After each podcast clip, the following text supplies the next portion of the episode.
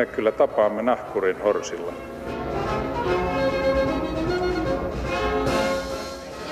Mä sanoin, että minä juon nyt kahvia.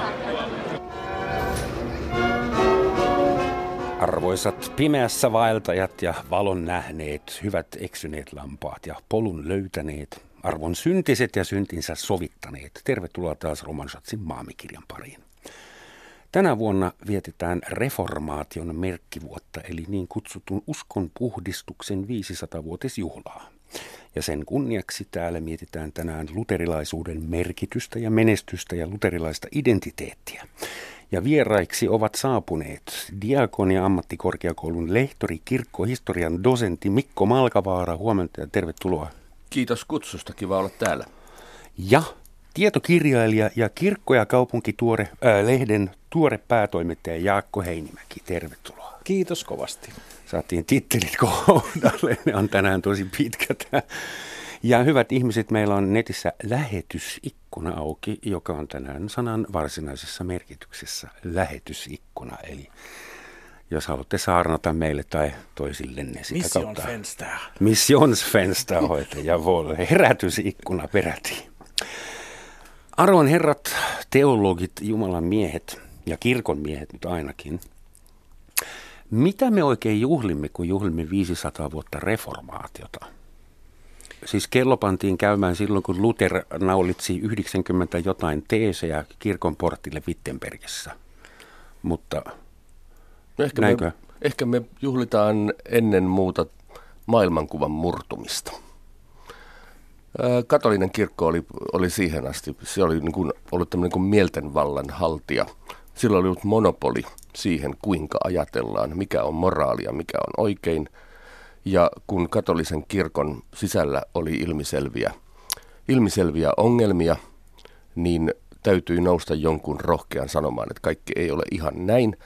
Itse asiassa ei Luther keksinyt niistä teeseistään tai muutenkaan pääjutuistansa kovinkaan monia asioita itse, vaan hän nimenomaan kokosi sen, mitä Keski-Euroopassa oli ajateltu kriittisesti jo 200 vuotta aikaisemmin pikkuhiljaa. Siis kehitykset ovat aina hitaita, mutta Luther jotenkin onnistui kokoamaan sen.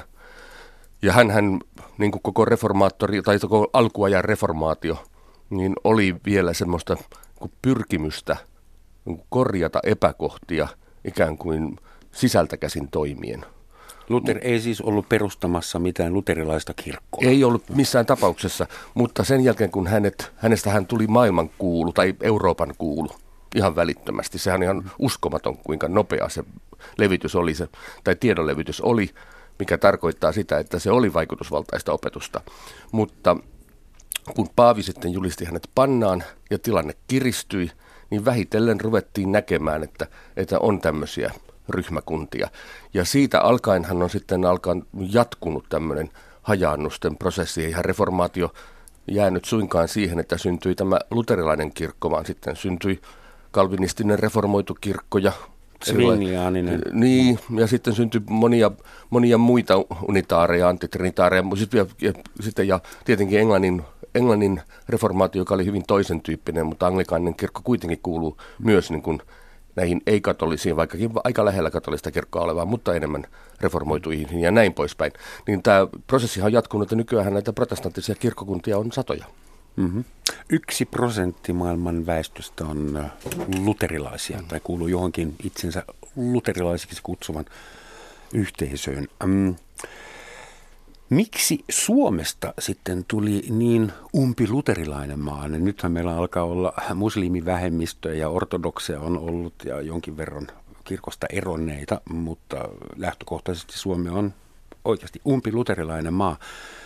Kuinka tässä näin kävi? Se varmaankin johtuu enimmäkseen siitä, että se luterilainen reformaatio tapahtui täällä poliittisena päätöksenä, tai en tiedä, onko poliittinenkaan oikea termi, mutta kuninkaan määräyksestä, ja sitten kun populaatio on ollut aika pieni ja kuviot on kuitenkin ollut hyvin niin kuin syrjäisiä ja pieniä, niin se semmoinen niin kuin yhdenmukaisuus on ollut sitten helpompi, tai se on syntynyt ikään kuin luonnostaan. Ja meillähän siis reformaatio Suomessa ei merkinnyt sitä, että oltaisiin laitettu niin kuin katoliset kirkko. Siis ei ollut oikeastaan kuin yksi kirkko.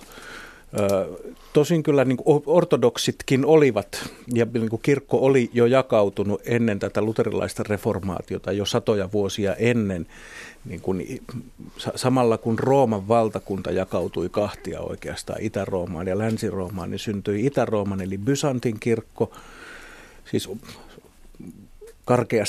karkeasti ottaen ortodoksinen kirkko, ja sitten Länsi-Rooman kirkko, eli karkeasti ottaen roomalaiskatolinen kirkko. Että se jakautuminen jo oli, ja tämä näkyi myös niin kuin näillä seuduilla jo silloin reformaation aikana, että kyllä niin kuin ortodoksinen kirkko vaikutti tuolla idässä, mutta sitten että se reformaatio ei tapahtunut siis sillä tavalla, että olisi niin kuin katoliset papit jotenkin laitettu veksi ja tuotu jostakin uudet luterilaiset papit tilalle, vaan se kirkko, ja se oli pitkä prosessi, siis niin kuin täkäläiset kirkot. Ja jos nyt katsoo meidän kirkkorakennuksia, meillähän on siis valtava määrä keskiaikaisia harmaakivikirkkoja edelleen luterilaisessa käytössä. Jotka on niin katolisten rakentamia. Jotka on siis niin kuin katolisten rakentamia, ja jotka, että se traditio, siis meidän luterilaisen kirkon traditio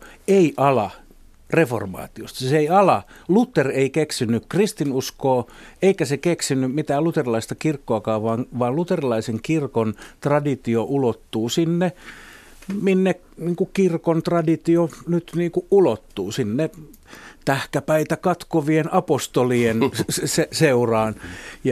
Ja siis se tapahtui pikkuhiljaa, että seurakuntalaiset ei välttämättä edes huomanneetkaan, että tässä olisi nyt joku uskonpuhdistus tapahtunut, siis vaan se sama pappi piti siellä kirkonmenot kuin ennenkin siellä samassa kirkossa. Ja saattaa olla, että spesialistit huomas, että nyt on vähän toi klangi vaihtunut, mutta mitään. Jossain vaiheessa pappi saattoi mennä naimisiin. Se oli itse asiassa oikein iso muutos, koska sen kaikki näki. Mutta tähän liittyy siis tähän Kustaa Vaasan tekemään jonkinlaiseen kaappaukseen, kun hän keksi, että niin siellä taustallahan oli se, että juuri se, kun Luther joutui epäsuosioon ja hänen kaverinsa, ja hänellä oli paljon kannattajia, niin hänenhän piti mennä piiloon, hän tarvitsi suojelusta, ja silloin syntyi tämä ajatus siitä, että ruhtinas onkin kirkon pää, ei olekaan paavi.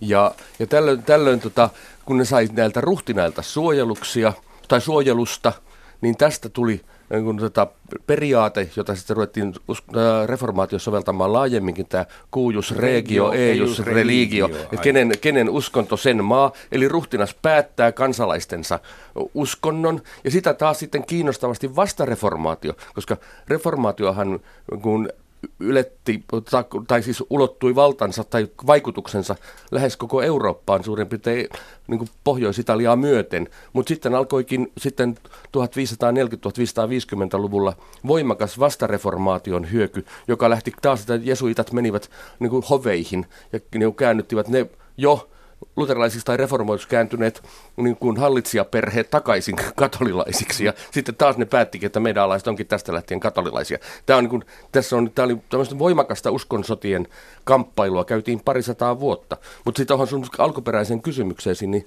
tietenkin tähän cuius regio, eius religio, siihen liittyy sitten toisaalta se yksi hyvin keskeinen uskonpuhdistuksen ja Lutherin opetuksen vaikutusta ja ajatus tästä kahdesta regimentistä, johon liittyy taas voimakkaasti esivaltauskollisuus. Ja silloin myös jäädään niin kuin sille esivallalle uskollisena, jos kerran kuningas on luterilainen, niin silloin me suomalaisetkin ollaan luterilaisia. Ei siinä ole vaihtoehtoja. Vaikka kuningasta ei enää olisikaan. Niin, joo. Ehkä saan sen verran hempeillä, että olen kotoisin, hyvät herrat, kaupungista nimeltä Konstans, jossa jouduttiin 1414-18 pitämään kirkolliskokous, koska oli 3 paavia ja 2 piti hankkiutua eroon, tai itse asiassa kaikista 3. Ja päätettiin Jan Husin raviolla polttamisesta. Siitä emme ole kovin ylpeitä. Olen monta kertaa käynyt siinä pienessä risteyksessä. Siihen liittyy semmoinen tarina, kun se kuoppa kaivettiin, johon Hus heitettiin, niin joku konstantsilainen maanviljelijä oli hautanut vanhan aasin lapsensa sinne muutama viikko aiemmin. Ja kronisti kertoo, että helvetti avasi kitansa ja saatanamoinen hajun nousi ja kaikkia oksetti. Anteeksi vielä kerran, Janhus. Niin, mutta siis entisenä katolisena erosin 18 vuotta täyttäneenä heti katolisesta kirkosta uskonnollisista syistä, niin minua vähän loukkaa tämä sana uskonpuhdistus.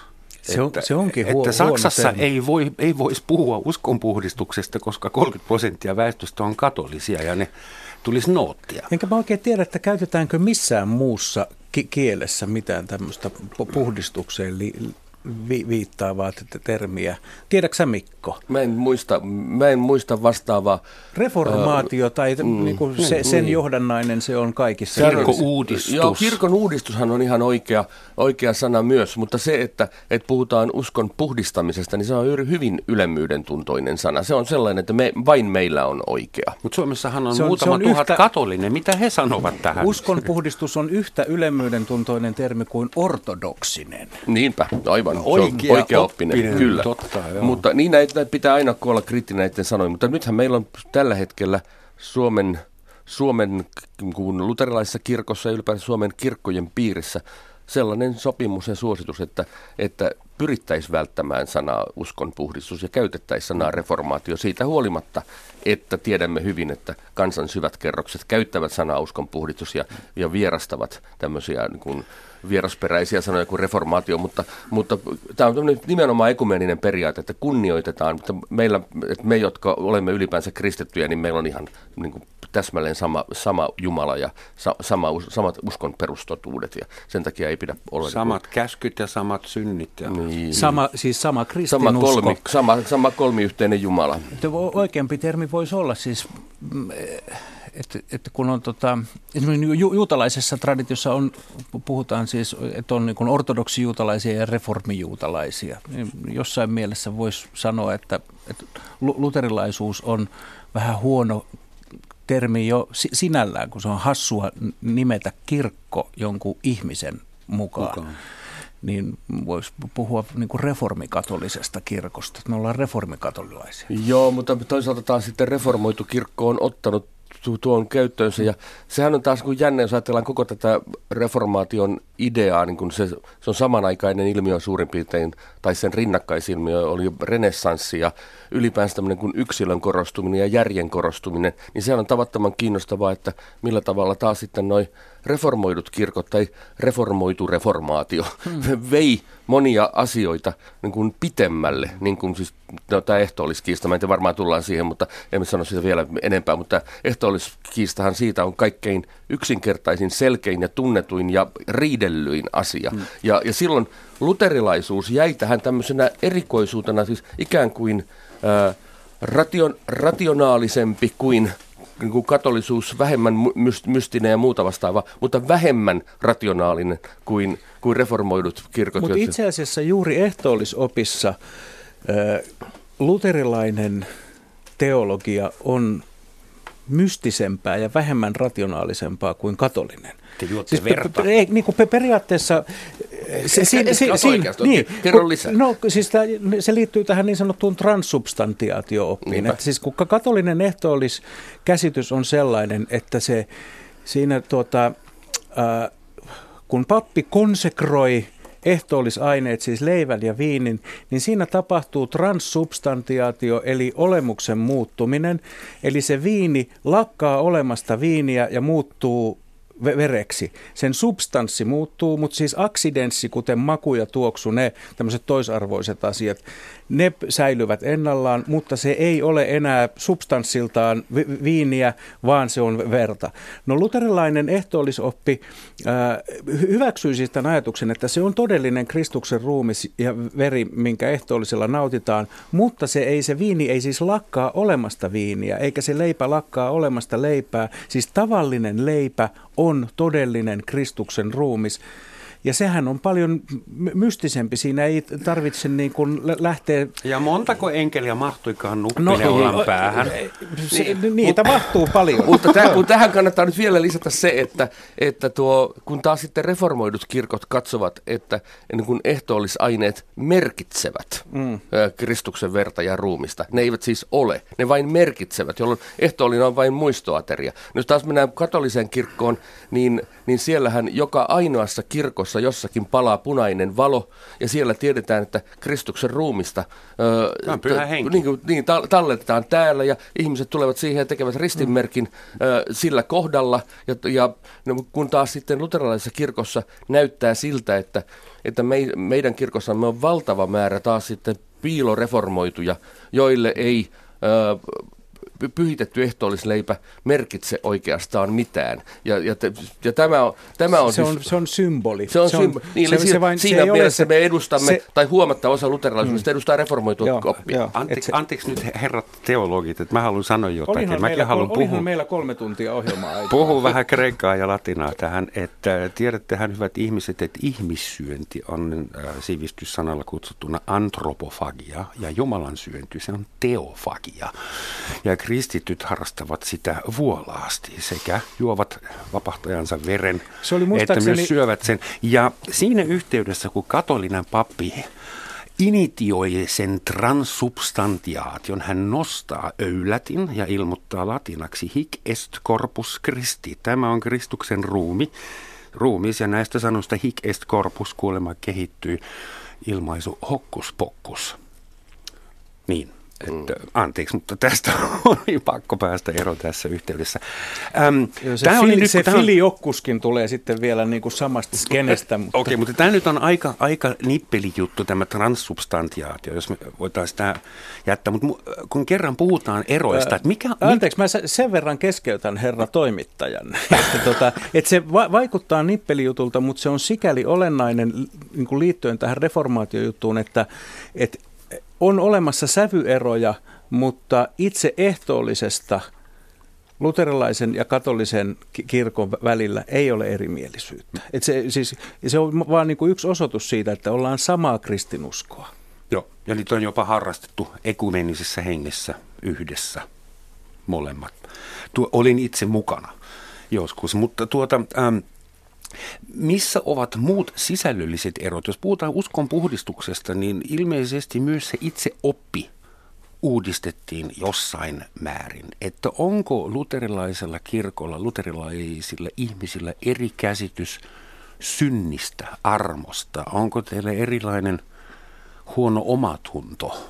Oletteko te eri tavalla vapaita? Tai siis niin kuin, mä kysyn näin päin, jos mä saisin nyt uskonnollisen herätyksen. Jeesus puhuu mulle ja sanoi, että poika, join the club again. Miksi mun kannattaisi ryhtyä luterilaisiksi? Millä tavalla luterilainen kirkko erottuu muusta kristillisestä tarjonnasta? No mä sanoisin näin, että tossa kannattaisi olla aika lailla niin kuin käytännöllinen. Että jos se ympäristö, jossa sä elät ja haluat olla kirkon jäsen, on noin niin kuin, että jos sun on helpoin saada se kirkolliset palvelut luterilaisesta kirkosta, niin liity luterilaiseen kirkkoon. Mutta jos sä oot vaikka Italiassa tai Espanjassa, niin niitä on aika vähän siellä, niin sitten kannattaisi niinku liittyä siihen katoliseen kirkkoon, joka on se niinku helposti saatavilla. Ei mua kukaan tässä estä. Ja siis niin kuin mä sanoin, sama kristinusko se on. Ja nyt jos miettii, että onko erilainen käsitys vaikkapa armosta tai synnistä katolisessa kirkossa ja luterilaisessa kirkossa, niin silloin 500 vuotta sitten, kun reformaatio käynnistyi, Martti Luther naulas 95 teesiä Wittenbergin linnankirkon oveen, josta ei kyllä tiedä, että naulasko oveen, mutta se tiedetään, että ne oli ne 95 ja tiedetään, mitä niissä luki. Niin... Luther nousi semmoista niin kuin korruptoitunutta, jotenkin vallan sokaisemaa ja rahan perässä juoksevaa niin kuin kirkollista establishmenttia vastaan, ei niinkään oikeastaan niin kuin uudistamaan tai muuttamaan mitään siitä uskosta, vaan siivoamaan näitä tällaisia väärinkäytöksiä, jotka sitten esimerkiksi tämä aneoppi niin kuin selvästi vielä tämmöisessä niin kuin kouluttamattomassa. Täytyy muistaa, että 1500-luvulla myös kansan sivistystaso oli aika paljon alhaisempi kuin nykyään, mistä paljon siis nykyisestä eurooppalaisesta sivistystasosta saadaan pitkälti kiittää reformaatiota. Kaikki tämä lukutaito ja niin kuin toi juttu nousee myös sieltä, mutta että se ajatus siitä, että kaikki ei ole kaupan ja että on olemassa niin kuin ihmisen semmoista arvokkuutta, jota ei voi mitata rahalla, tai että se tämä tämmöinen armo merkitsee sitä, että me emme voi mitenkään hyviä tekoja tekemällä nostaa tai muuttaa meidän niin kuin iankaikkista asemaamme tai sitä, että millä silmin Jumala meitä katsoo. Siihen ei vaikuta se, kuinka hyvin me onnistumme elämässämme tai kuinka pahasti me epäonnistumme elämässä. Ja tämä on tätä armojuttua juuri. Ja se on sitten, että sitä ei voi suoranaisesti siirtää sitä 500 vuoden takaista keskustelua tähän päivään. Mutta mä sanoisin kyllä myös siihen, tai tähän armoon, että jos luterilaisuus on jossakin omassa oppinsa ydinkohdassa ja sen soveltamisessa epäonnistunut oikein rankasti, niin se on kyllä armo.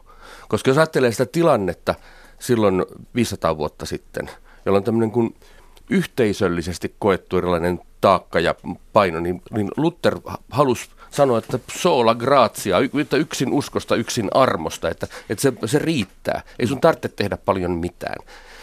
Niin jostakin syystä tämän asian konkretisointi on ehkä loppujen lopuksi sittenkin, koska pitää muistaa, katolinen oppi ja katolinen kirkko on myös kehittynyt. Se ei ole viimeisen 500 vuoden aikana. Viimeisen 500 vuoden aikana se ruvettiin, jos et Renton konsiili, joka niin synnytti sen vastareformaation, se oli jo merkittävä. Ja se on pikkuhiljaa muuttunut niin kuin parempaan suuntaan, jos ajattelee tuosta luterilaista näkökulmasta. Mutta se, että luterilaisuus on ihan hirveän voimakkaan ja semmoisen niin kuin yksiniittisen armoopin korostaja. Ja sitten jos me ajatellaan, että mikä on luterilaisuuden vaikutus kansassa, kulttuurissa, julistuksessa, tuntuu siltä, että sieltä ei jäisi mitään muuta kuin syyllisyys. Se, että se laki, se miten tulisi olla, mikä on oikein, niin se jää päälle. Mutta sen sijaan se semmoinen armon kokemus, että me olemme vapaita. Sitten taas toisaalta voidaan ajatella tätä nykykulttuuria, johon tämä vapauden kysymykset ovat nousseet ihan eri tavalla kuin uskonnon tuomina. Niin silloin ollaan taas, että mikä on tällä hetkellä taas sitten niin kuin tämä syyllisyyden kanssa kamppailevan ihmisen kysymykset ja uskonnon välinen suhde, niin ne on tavattoman kiinnostavia, koska uskonto saattaa tosi monelle merkitä nimenomaan sitovaa, painavaa, taakkaa tuottavaa, vaikka sen idea on se, velvollisuutta ja muuta, vaikka sen idea on just sanoa, että sä olet vapaa, sä oot niin vapaa, että sä voit juuri sellaisena, kun sä oot lähteä tekemään työtä lähimmäisen parhaaksi. Mulle tässä monta kertaa Suomessa sanottu, että no helppohan se teille katolilaisilla on, kun te saatte aina kaiken anteeksi, että you get away with murder, ei tarvitse kun käydä ripillä, kun taas meillä luterilaisilla tämä koko syyllisyys se kasaantuu. Mä siteeraan suomalaisia, jotka olivat niin kuin leikisti kateellisia mun katolisesta anteeksi saamisesta, ylenpalttisesta, mutta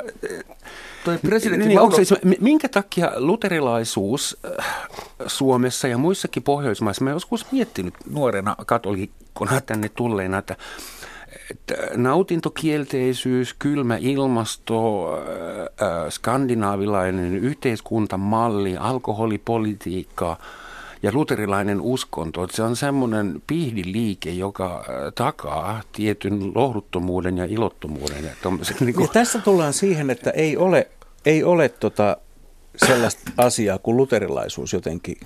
Siis Intian luterilaiset eroaa Espoon luterilaisista aika paljon.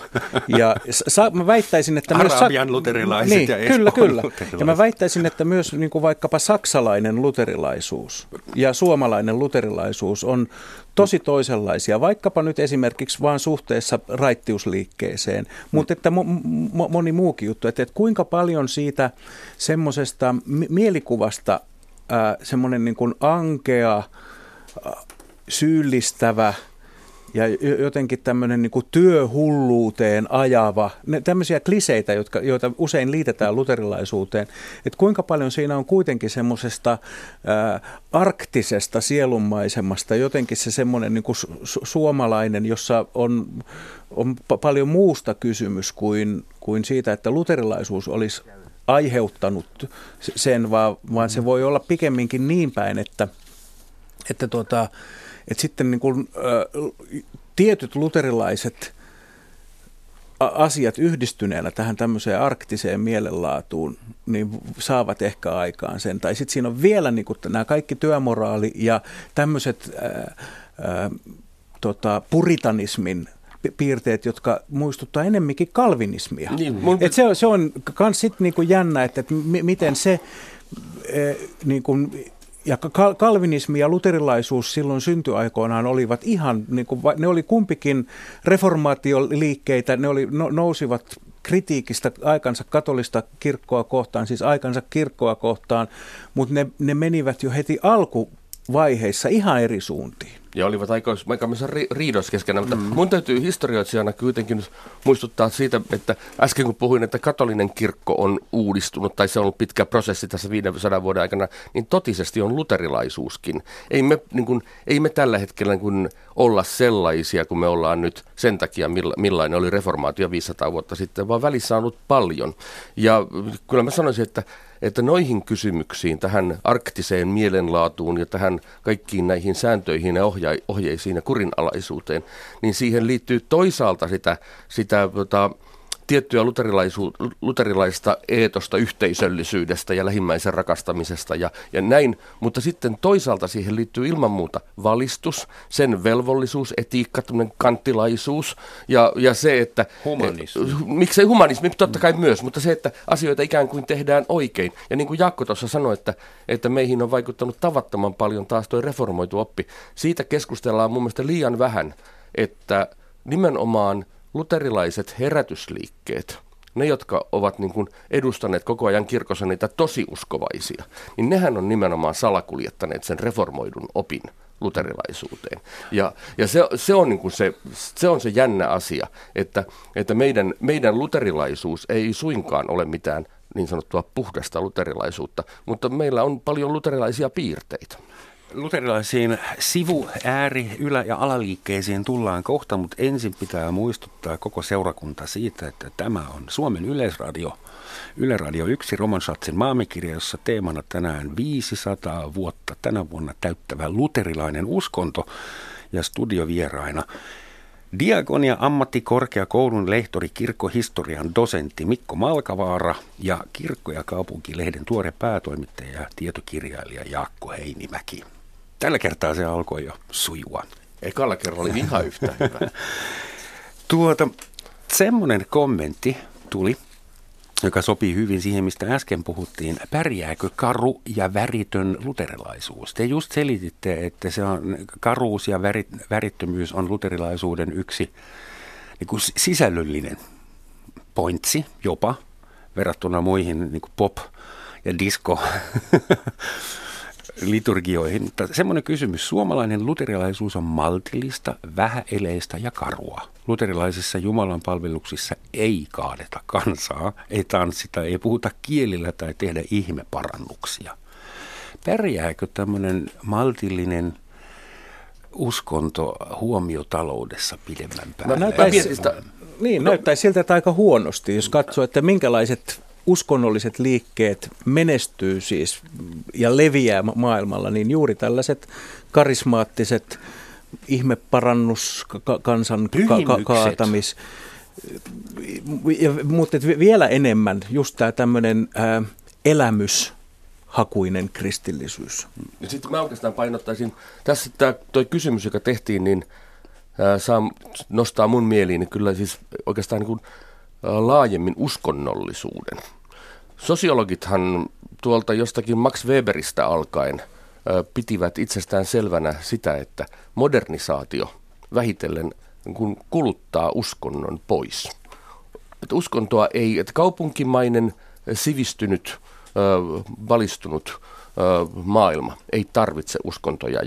Ja jonnekin tuonne 1990-luvulle asti kirjoitettiin suurin piirtein näin myös oppikirjoissa ja suhtauduttiin uskontoihin sillä tavalla vaivautuneen kunnioittavasti, ja ne oli jonkinlaista niin kuin menneisyyden jäämää, ja joka oli tavallaan siinä omassa kulttuurissa arvostettavaa, mutta ei välttämättä niin hirveän uskottavaa.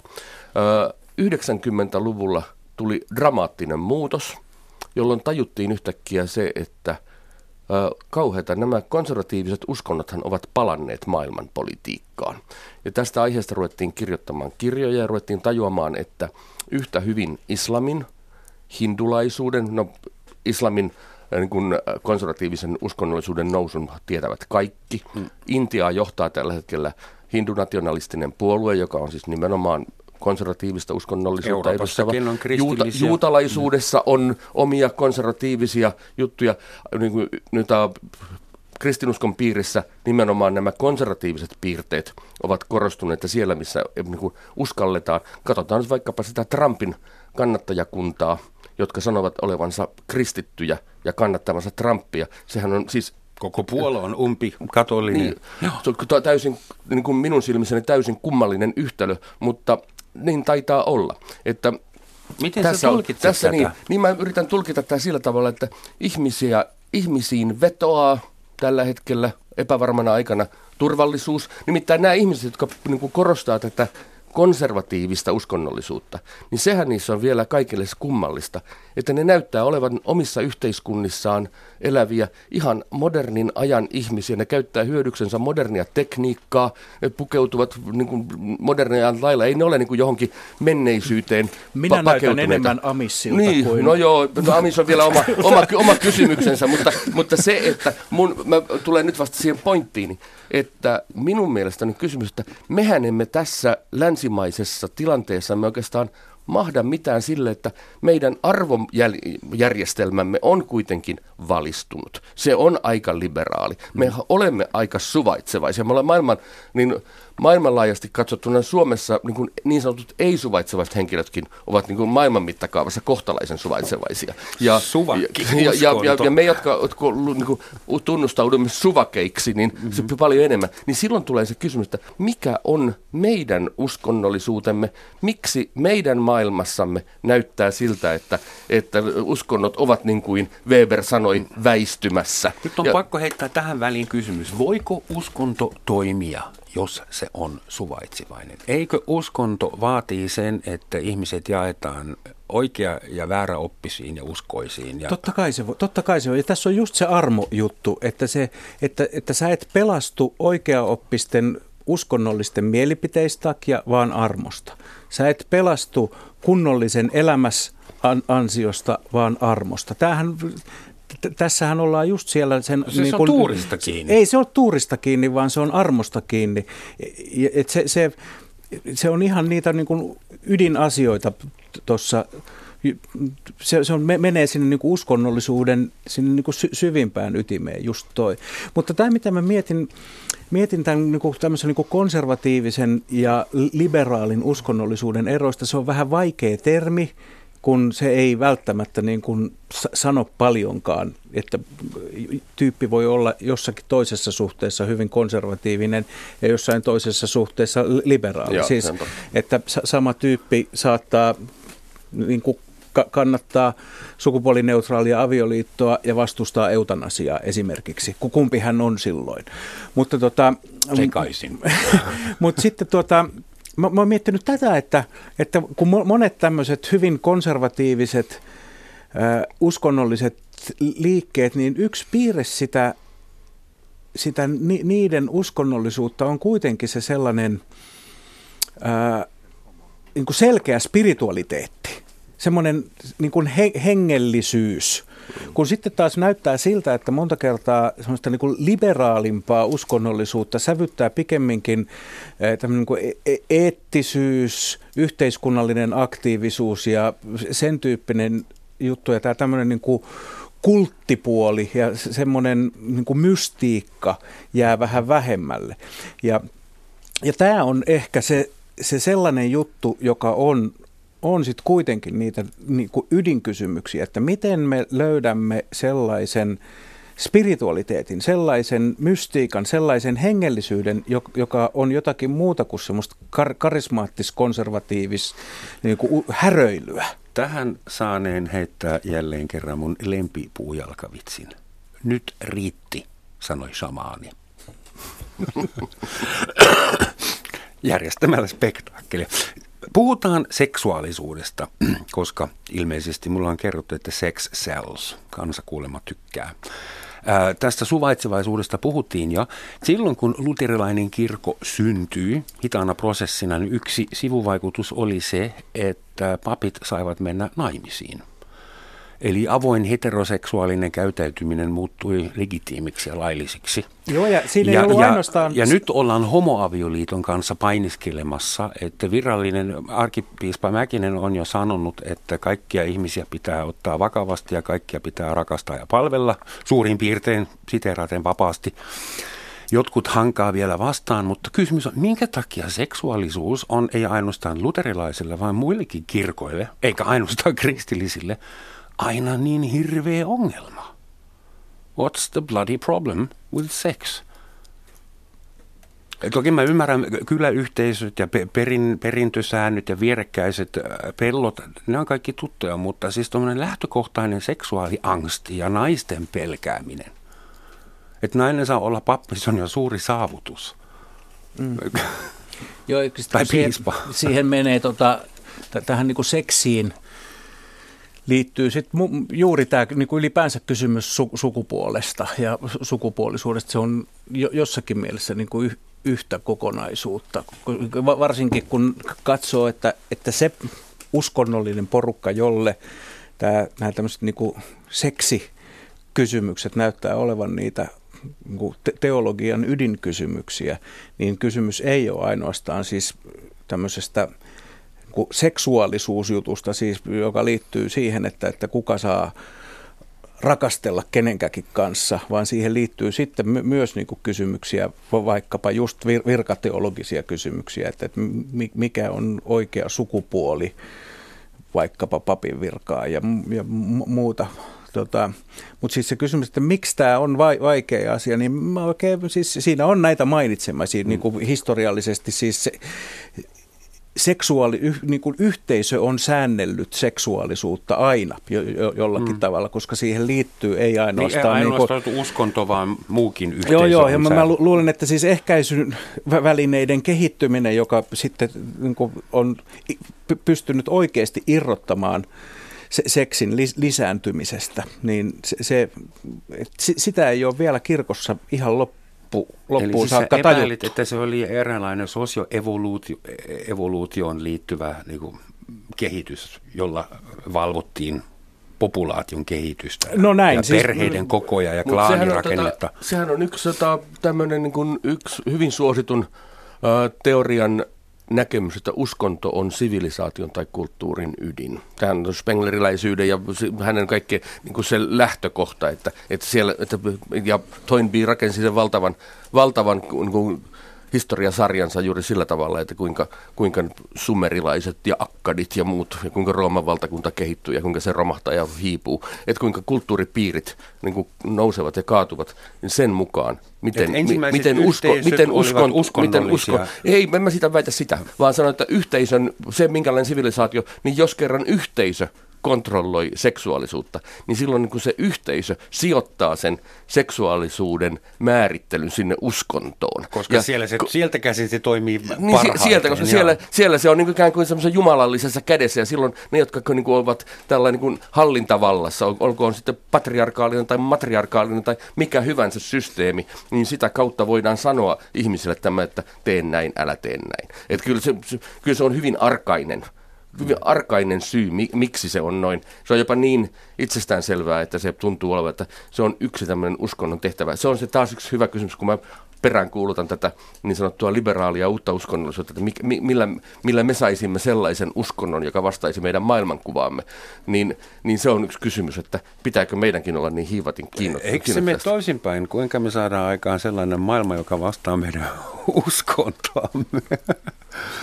Niin toiset voivat ajatella noin. Mä luulen, että on paljon ihmisiä, jotka ajattelevat noin päin, mutta se, että mä taas sitten tiedän sen, että uskonnot ovat vaihtuneet kulttuureissa sen mukaan, että sanotaan nyt juuri joku hindulaisuus, että silloin kun että yhtäkkiä se ei enää se vedakirjallisuus paimentolaisuuksineen kelvannutkaan niille, kun ei ollut enää minkäänlaista paimentolaisuutta, elettiinkin kaupunkikulttuurissa, kunnes sitten se löydettiin taas tämmöisenä arkaisena jäänteenä ja jokaisessa intialaisessa, hindulaisessa häissä luetaan Rigvedaa, mutta tämä on nyt toinen asia, mutta että tämmöisiä niin kuin muutoksia tapahtuu niin kuin sen takia, että se ei enää mahdu siihen elämän muotoon.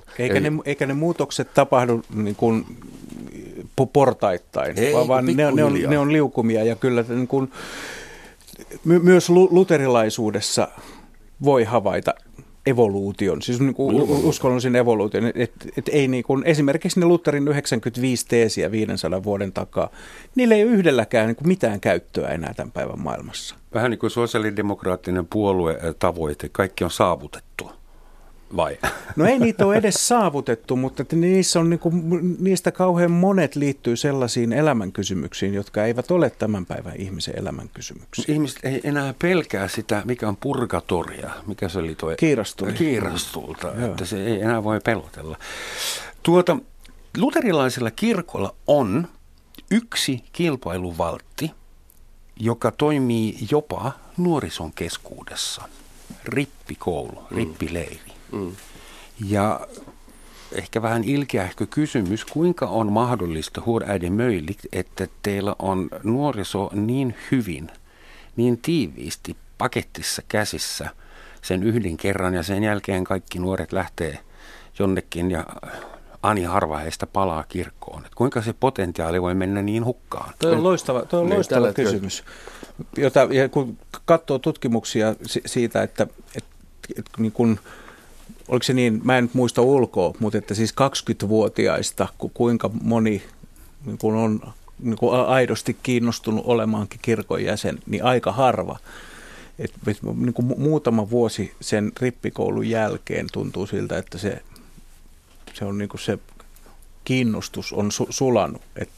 Mä luulen, että meillä ollaan eletty myös vähän semmoisessa hypetyksessä tai hypetyshän on suomeksi vouhotus.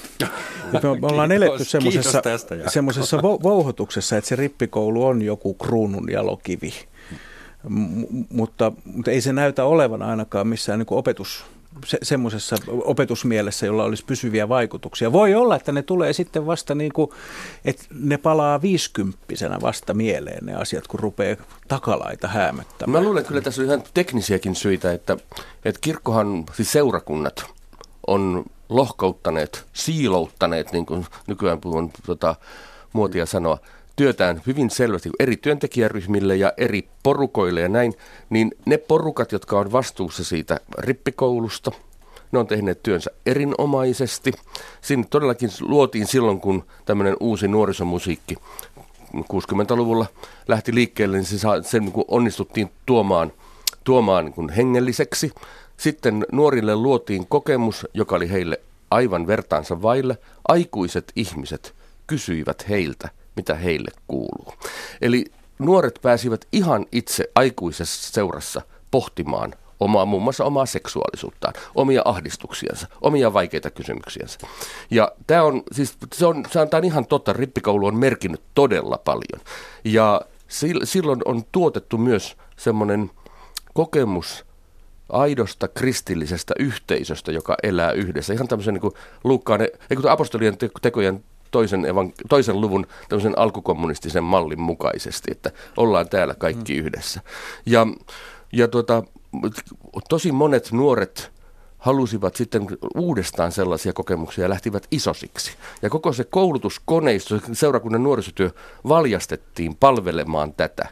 Mutta jostakin syystä se seuraava vaihe on tehty huonosti, ei ole onnistuttu, ja sen takia meillä kirkossa on suuri kysymys, että miksi ne nuoret, jotka hetki sitten olivat isosia ja opettivat vuotta kahta itsensä nuoremmille raamattua ja keskustelevat heidän kanssaan tärkeistä kysymyksistä ikään kuin kristinuskon oppien näkökulmasta, mutta kuitenkin sitä nuoren aitoja omia elämän kysymyksiä, niin 2-3 vuotta sitten vähän pettyneenä sanotaan, että ei tämä kirkko merkitse mulle mitään, että silloin joskus se oli ihanaa, mutta nyt mä oon valmis eroamaan siitä. Se itse asiassa on niin kuin iso syy siihen on varmaankin se, että se sellainen ihana alkukristillinen yhteisöllisyys, jota voi kokea rippikoulussa ja sen liepeillä, niin se ei sitten vastaakaan sitä, niin kuin, että mitä se kirkon todellisuus sitten oikeasti on. Mm. Että tämä niin kuin, että sitten kun kasvetaan vähän niin kuin ulos siitä rippikoulu- ja isoskukuviosta ja tuleekin vastaan niin kuin seurakunta vähän niin kuin toisen näköisenä, niin sillä ei ole enää mitään tekemistä sen kanssa, mitä rippikoulussa ei niinkään opittu, vaan koettiin. Mm-hmm. Niin siis elämyksellisyys on ehkä asia, jota kannattaa luterilaisten vähän pohtia. Joo, ilman muuta. Siis on ihan selvä, että jos puhutaan luterilaisuudesta, niin luterilaisuudessa on paljonkin tämmöisiä kysymyksiä, jossa tämmöisiä niin sanottuja uskonsalaisuuksia ei ole oikein osattu konkretisoida. Ja nyt kun ne semmoiset suojaavat mekanismit, jotka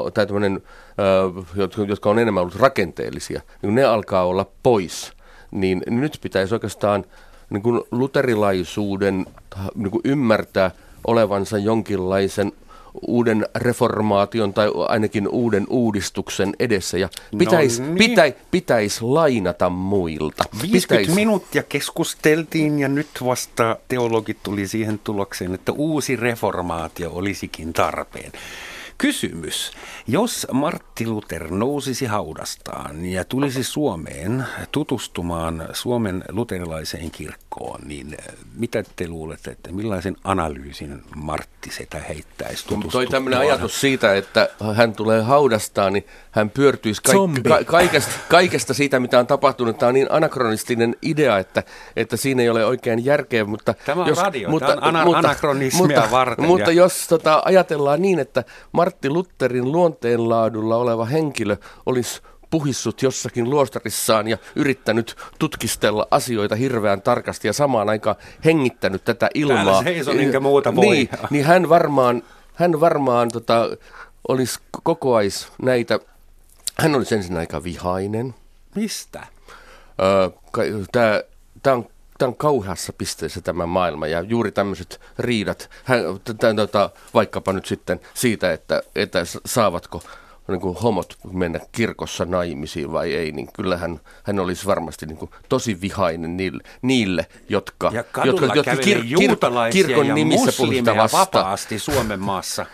Lutherhan oli aika lailla antisemiittiä ja hän ei todellakaan tykännyt muslimeista. No itse asiassa taas 1500-lukuista. Joo, ja siis niin kuin Lutherin antisemitismikin on niin kuin nuori Luther, joka taas niin kuin kirjoitti ihan niin kuin pamfletinkin juutalaisten puolesta, ja sitten vanha Luther, joka kirjoitti semmoisen niin kuin sekopäisen antisemitistisen kirjoituksen, joka on se, johon usein tavataan viitata.